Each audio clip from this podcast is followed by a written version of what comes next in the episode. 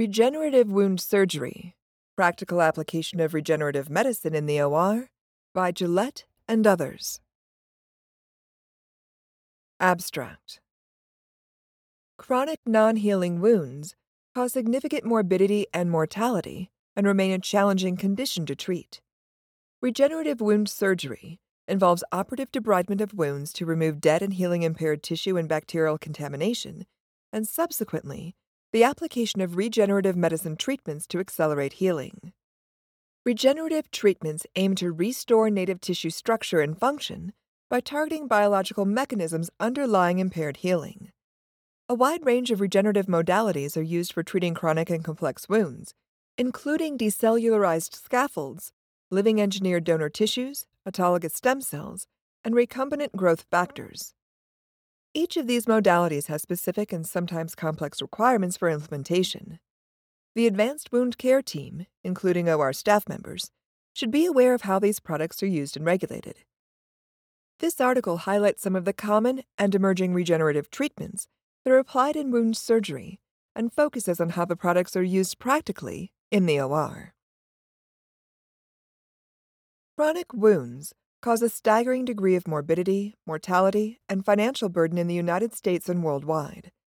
Although a vast array of treatments and protocols have been developed that have increased healing rates and reduced the complications and costs arising from non healing wounds, a large fraction of chronic wounds remain resistant to treatment, leading to serious complications, including severe infections, loss of limbs, and loss of life. Recent advancements in regenerative treatments that aim to restore the native structure and function of damaged or missing tissues are leading to novel approaches to accelerate wound healing and prevent these dire consequences. Regenerative treatments, including biologic scaffolds, allogenic or autologous cells and tissues, and regenerative growth factors, are used in the OR to accelerate healing after wound debridement surgeries.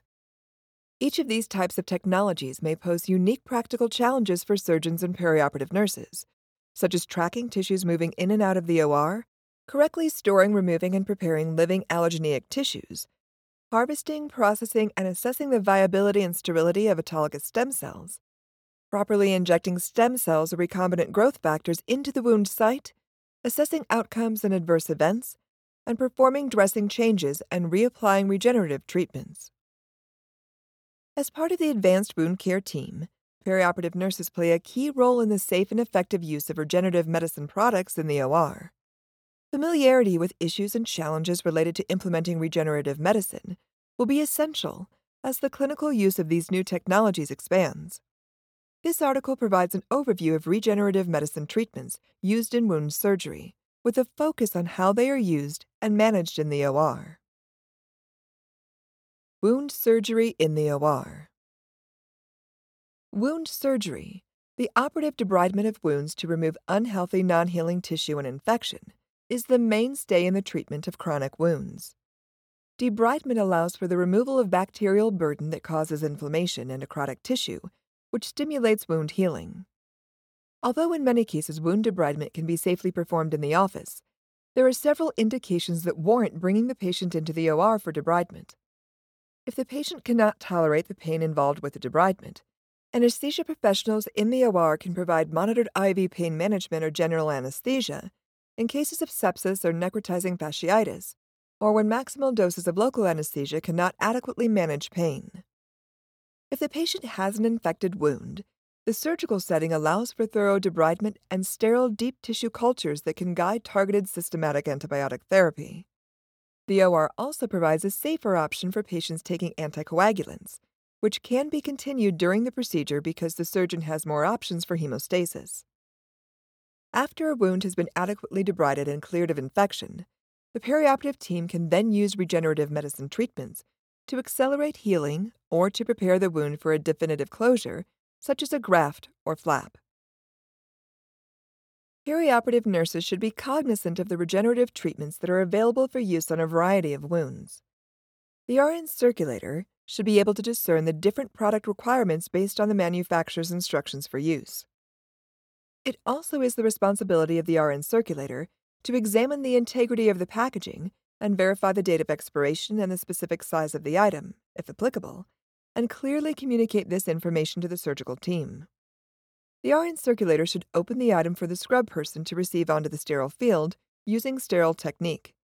He or she may have to provide medication to reconstitute the regenerative treatment and should use a transfer device to dispense any medication onto the sterile field for reconstitution by the scrub person.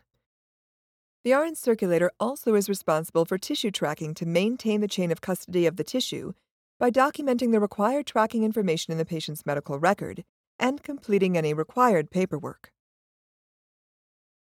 Before receiving the regenerative treatment onto the sterile field, the surgical technologist or scrub person should read the packaging with the RN circulator to confirm that it is the appropriate item in size and is not expired. The scrub person should secure the item in a safe place on the sterile field and begin reconstitution, if applicable. If medication is transferred to the sterile field for reconstitution, it should be immediately and clearly labeled. Communication among the surgical team is required to obtain the correct regenerative treatment needed for the patient because there are many regenerative treatment modalities available. When passing the regenerative treatment to the surgeon, the scrub person should indicate exactly what it is and any necessary details, such as the size and how it was reconstituted. Regenerative treatment modalities for wound surgery. The variety of regenerative treatment modalities can make it difficult to understand the differences among them, particularly if staff members do not use them on a regular basis. Regenerative treatments for wounds can be divided into three general categories non viable acellular scaffolds consisting of reconstituted extracellular matrices, ECMs, or decellularized tissues. Living cell and tissue based treatments consisting of living cells with or without a tissue scaffold. And recombinant growth factors consisting of native like biomolecules that stimulate cellular healing activities. Non viable acellular scaffolds. Non viable acellular scaffolds comprise most of the product that are cleared for management of wounds by the U.S. Food and Drug Administration, FDA. See Table 1. Scaffolds provide a structural support for cells to attach and migrate, thereby allowing tissue to grow. Such scaffolds can be categorized into three main types 1. Decellularized tissue scaffolds, which consist of an intact native ECM, for example, scaffolding of proteins and biomolecules surrounding cells and tissue from which live cells have been removed. 2. Regenerated naturally derived scaffolds, which consist of various components of ECM, for example, collagens, glycosaminoglycans, that have been purified and then reconstituted into an engineered matrix. And 3. Synthetic biopolymer scaffolds, which consist of synthetic molecules that mimic the structure and function of native ECM. Most of the products in this category are cleared by the FDA 510K process for management of a broad range of wound types, meaning the FDA considers them equivalent to previously approved products for wound management. The approved wound types include partial and full thickness wounds, pressure injuries, venous leg ulcers, VLUs, diabetic ulcers, chronic vascular ulcers, tunneled or undetermined wounds, surgical wounds, for example, donor sites, grafts, post Mohs surgery, post laser surgery, post podiatric surgery, wound dehiscence, trauma wounds, for example, abrasions, lacerations, skin tears, and draining wounds. Some products derived from human donor tissues are not regulated as medical devices but rather as human transplant tissue. That is, human cells, tissues, and cellular and tissue based products, HCTPs. Human cells, tissues, and cell and tissue based products must come from a licensed manufacturer that ensures the tissues are free of pathogens. They also need to meet FDA guidelines for minimal manipulation. For example, processing does not change inherent physical or biological characteristics, and homologous use. For example, the graft serves the same function in the recipient as in the donor. Human cells, tissues, and cell and tissue based products should be tracked using tissue tracking systems. However, 510K cleared products do not require tracking.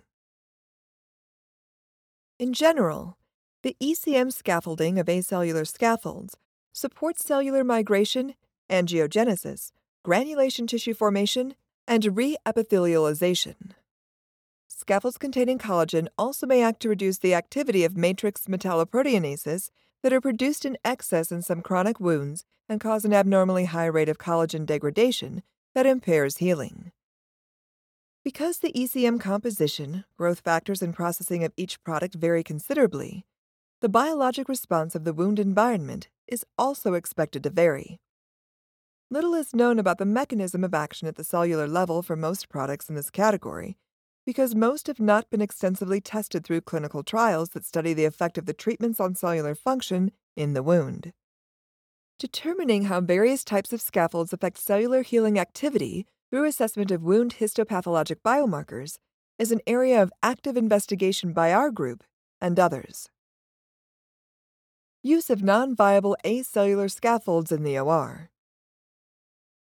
Non viable acellular scaffolds are relatively simple to implement in the OR. Most can be stored at room temperature with a long shelf life, are packaged sterilely, and can be applied without specialized tools or techniques. When HCTPs are used, the handling personnel need to follow the appropriate tissue tracking processes. Many of these products can be applied weekly after surgical debridement in the OR if the wound is free of acute infection. Non adhesive secondary dressings, that is, not in direct contact with the wound, often are used to cover the scaffold that is in direct contact with the wound. Perioperative nurses should be familiar with the product specific instructions for use because many products appear similar but have specific requirements for initial application, selection of secondary dressings, and dressing changes. Some products are oriented such that one side of the product should contact the wound bed. Orientation usually is indicated directly on the product itself by embossed markings or a cut corner. Operating room clinicians should be familiar with expected wound outcomes and the appearance of products as the tissue heals, and be aware of potential adverse events, such as infections or allergic reactions. It is important to understand the manufacturer recommendations for dressing changes when a patient returns to the OR for a follow up debridement and reapplication of the product. For example, Decellularized porcine urinary bladder matrix instructions indicate that any product remaining on the wound should be left intact and may develop a brown caramel like gel appearance and a distinct smell as the device is reabsorbed and incorporated into the wound, which could be mistaken for non viable tissue and removed erroneously. Other product instructions for use may recommend removing or debriding any remaining scaffold before reapplication. As an example, Figure 1 shows a complete cycle of application of an antimicrobial, collagen based dressing for treatment of a VLU. In this case, the remaining product is removed and debridement is performed before reapplication of the scaffold. Living cell and tissue based treatments. Living cell and tissue based wound treatments can be broadly categorized as allogeneic products created from donor cells or tissues and autologous cells and tissues that are derived from the patient's own tissue. See Table 2. Allogenic off the shelf products include cryopreserved viable human donor tissues, such as placental membranes, cadaver skin, and engineered tissues made from donor human fibroblasts and keratinocytes, added to collagen based or synthetic scaffolds. Cryopreserved human tissues are considered HCTPs and should be tracked. The FDA has approved engineered living skin substitutes for VLUs and diabetic foot ulcers, DFUs, through the pre market approval process. That is, demonstration of safety and effectiveness of a Class 3 medical device. Autologous cell and tissue treatments are derived from the patient, either at the time of the wound surgery or in advance.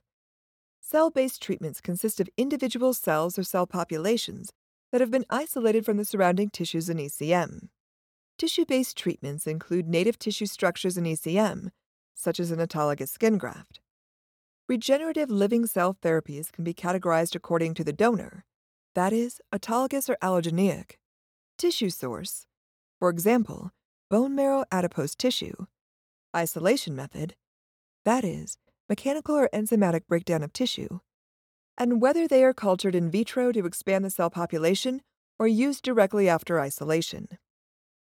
Autologous cells are often preferred to allogeneic cells because they avoid potential rejection by the patient's immune system and transmission of disease from a donor transplant, although they do require the production of cell therapy for each individual patient.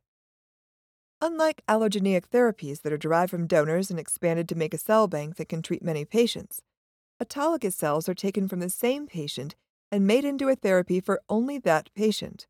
For example, via isolation and expansion in cell culture or modified through treatment. The FDA's regulation of autologous cell therapy, ACT, is nuanced and dynamically evolving. If a cell product meets the requirements for minimal manipulation and homologous use, that is, as defined by the FDA, the FDA does not regulate therapeutic use, and physicians can apply it as part of their medical practice without FDA approval. However, if the tissue is more than minimally manipulated or its use is non homologous, the product is then regulated as a biologic medication, requiring FDA approval. It has been challenging to define clearly the types of processing steps that constitute more than minimal manipulation or use considered non homologous. Historically, as promising new science emerged showing that autologous regenerative cells from bone marrow or adipose tissue could promote healing and regeneration in multiple models of tissue damage, physicians began to experiment with providing ACT for a broad range of acute and chronic conditions outside of the purview of FDA and Institutional Review Board approved clinical trials. However, preparation and use of a patient's own cells for therapy presented a number of significant safety and technical challenges. Before the FDA began strictly regulating ACTs from adipose tissues, physicians would use home cooked methods to prepare autologous regenerative cells from adipose tissues, using reagents in facilities that did not meet cellular good manufacturing practice standards.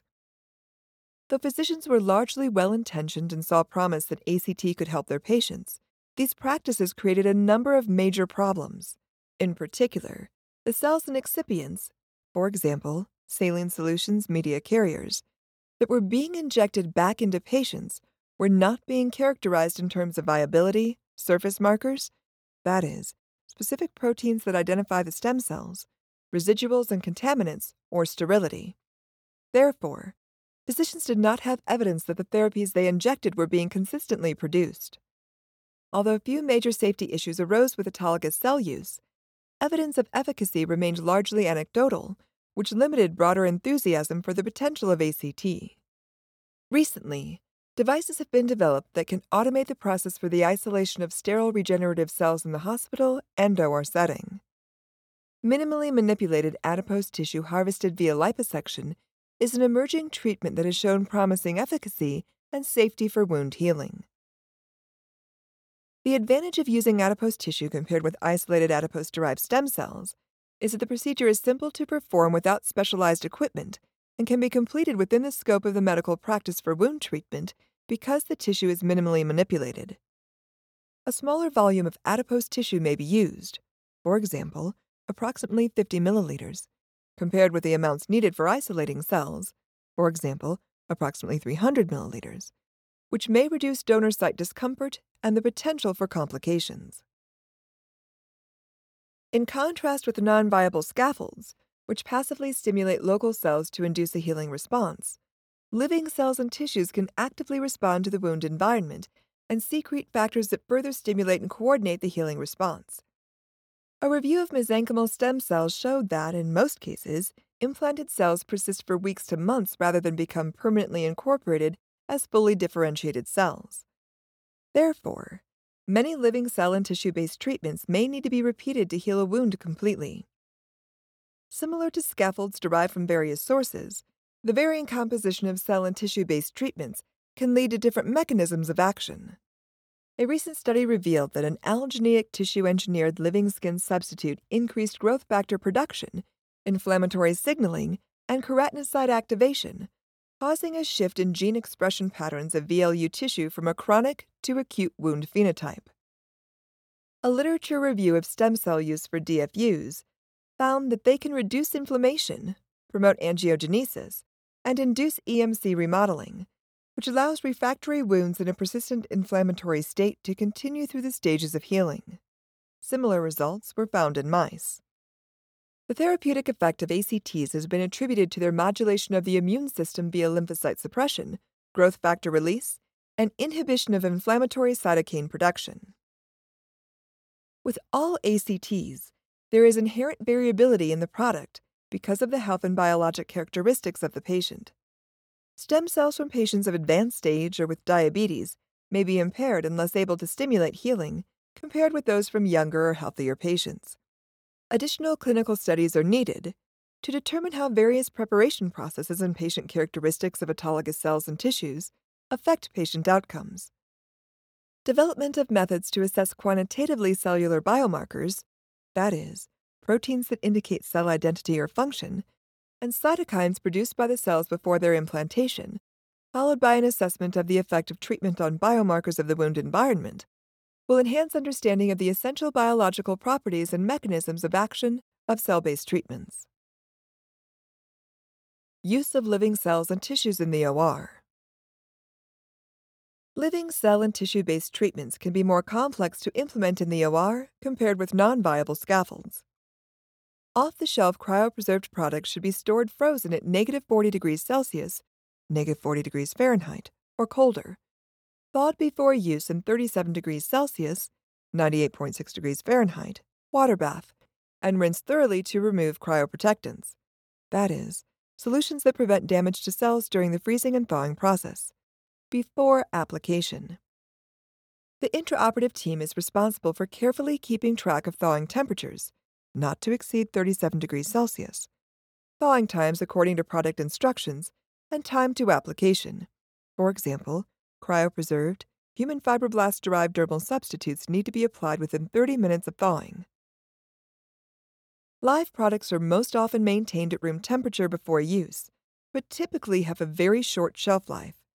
Packaging also can be more complex, such as when a tissue engineered living skin substitute is supplied in a petri dish on a hydrogel media layer that delivers nutrients to the living construct. See Figure 2. Careful attention to product removal instructions is essential for maintaining sterility and viability of the product. For any living product, the person handling the product should avoid application of topical agents that could be cytotoxic, such as cleaning solutions, lotions, or ointments, to prevent loss of cell viability after application.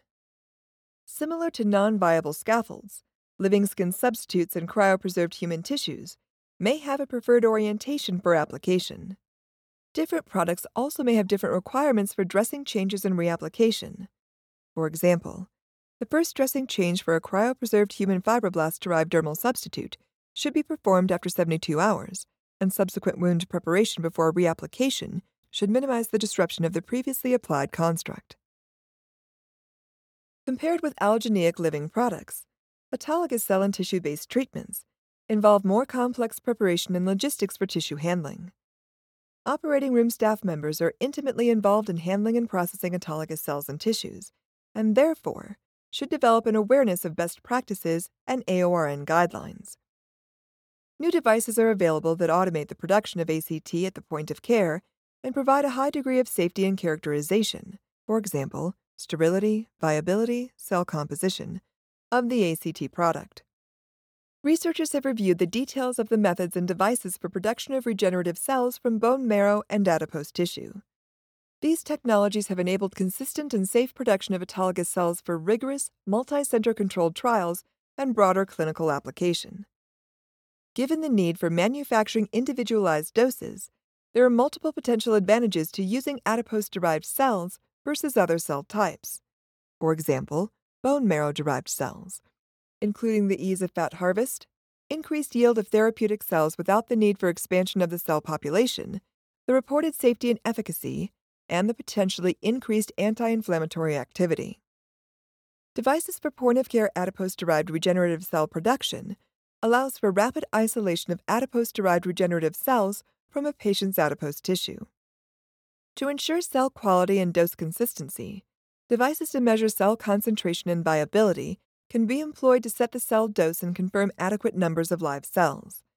Samples of the injected cells also should be sent for rapid bacterial cultures so that providers can be alerted to potential contamination and initiate monitoring or antibiotic therapy if potential harmful organisms are detected. Even with the ability to produce pure, viable, and sterile ACT consistently at the point of care, discovering the best mode of delivery to the site of injury for maximum efficacy poses additional challenges.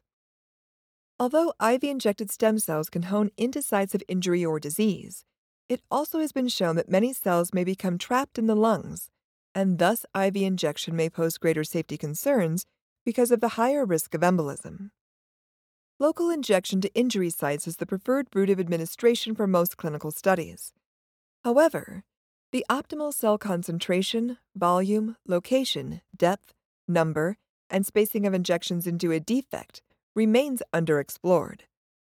The shear forces during injection may damage cells, causing significant viability loss and potentially requiring careful evaluation of needle diameters, injection rates, and fluid viscosity. Because the effects of ACT are attributed to temporary local stimulation of healing through growth factor delivery rather than permanent integration, the effect on healing also may be transient. Thus, dosing regimens for chronic non healing wounds also should be carefully investigated to optimize efficacy. Isolation, preparation, and characterization that is, determining cell number and viability of stem cell therapies can take considerable time. For example, three hours for enzymatic digestion models. And the patient will likely not wait in the OR throughout the entire procedure, requiring multiple trips to the OR for injection of cell therapy outside the OR. Whether debridement is best performed at the time of tissue harvest or immediately before injection of the isolated regenerative cells remains to be seen. Recombinant growth factors. Native physiologic healing processes are coordinated by multiple cell types in the wound that secrete various growth factors and cytokines that are the key regulators of cellular healing activities, such as cell migration, differentiation, ECM deposition, and immune response. Identification of the growth factors involved in these mechanisms has led to the development of growth factor based therapies aimed at correcting deficits in the healing process. Recombinant growth factors mimic the function of their native cytokine counterparts to stimulate native biologic healing pathways. Major recombinant growth factors in development for wound treatment include vascular endothelial growth factor, basic fibroblast growth factor, granulocyte macrophage colony stimulating factor, GM-CSF, and platelet derived growth factor BB, PDGF BB, see Table 3. Most of these factors are experimental or used off label for wound treatment. However, Becaplermin, a topical cream containing recombinant PDGF, has been FDA approved to treat DFUs.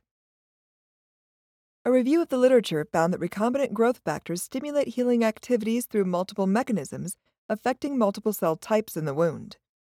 These factors have both direct effects, in which the molecule stimulates cells directly, and indirect effects, in which the stimulated cells secrete additional cytokines and growth factors that affect the activity of other cell types. For example, GM-CSF promotes proliferation and differentiation of bone marrow derived monocyte precursors into macrophages, myofibroblasts and endothelial cell differentiation, keratinocyte proliferation and migration, macrophage activation, cytokine production, and recruitment of other inflammatory cells. Platelet derived growth factor increases fibroblast proliferation. However, a study investigating in vitro proliferation of fibroblasts isolated from chronic VLUs found that fibroblasts derived from ulcers present for more than three years proliferated less than fibroblasts from venous ulcers present for shorter durations.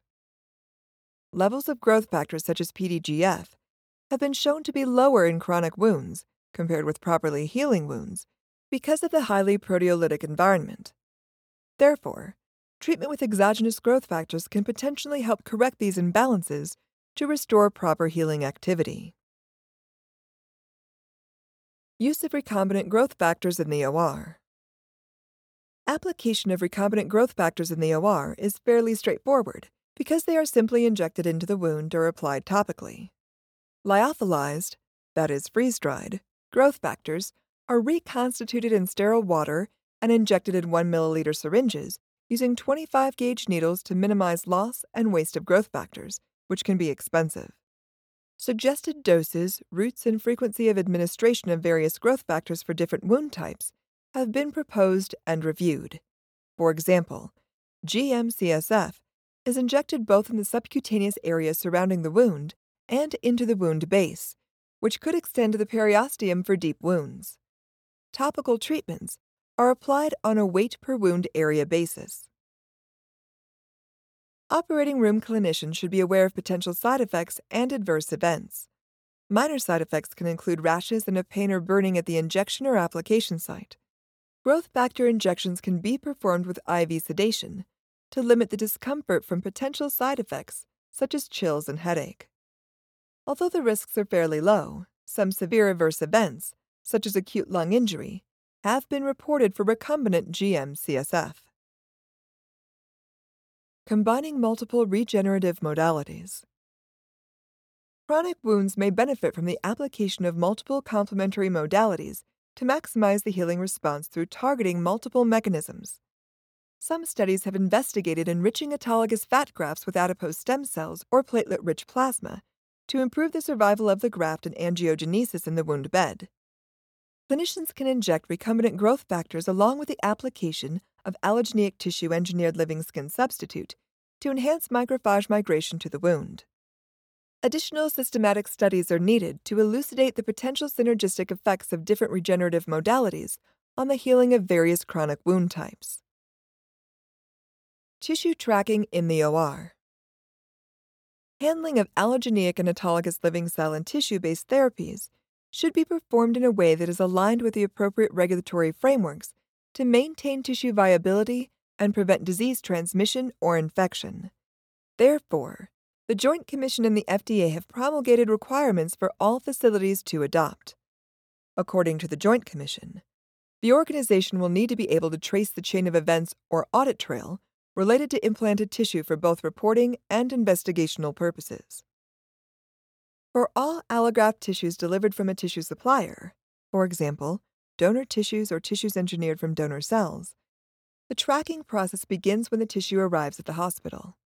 A designated person responsible for receiving and logging tissues should first verify the integrity of the packaging to confirm that it is intact and that the temperature range during transportation was controlled and is acceptable.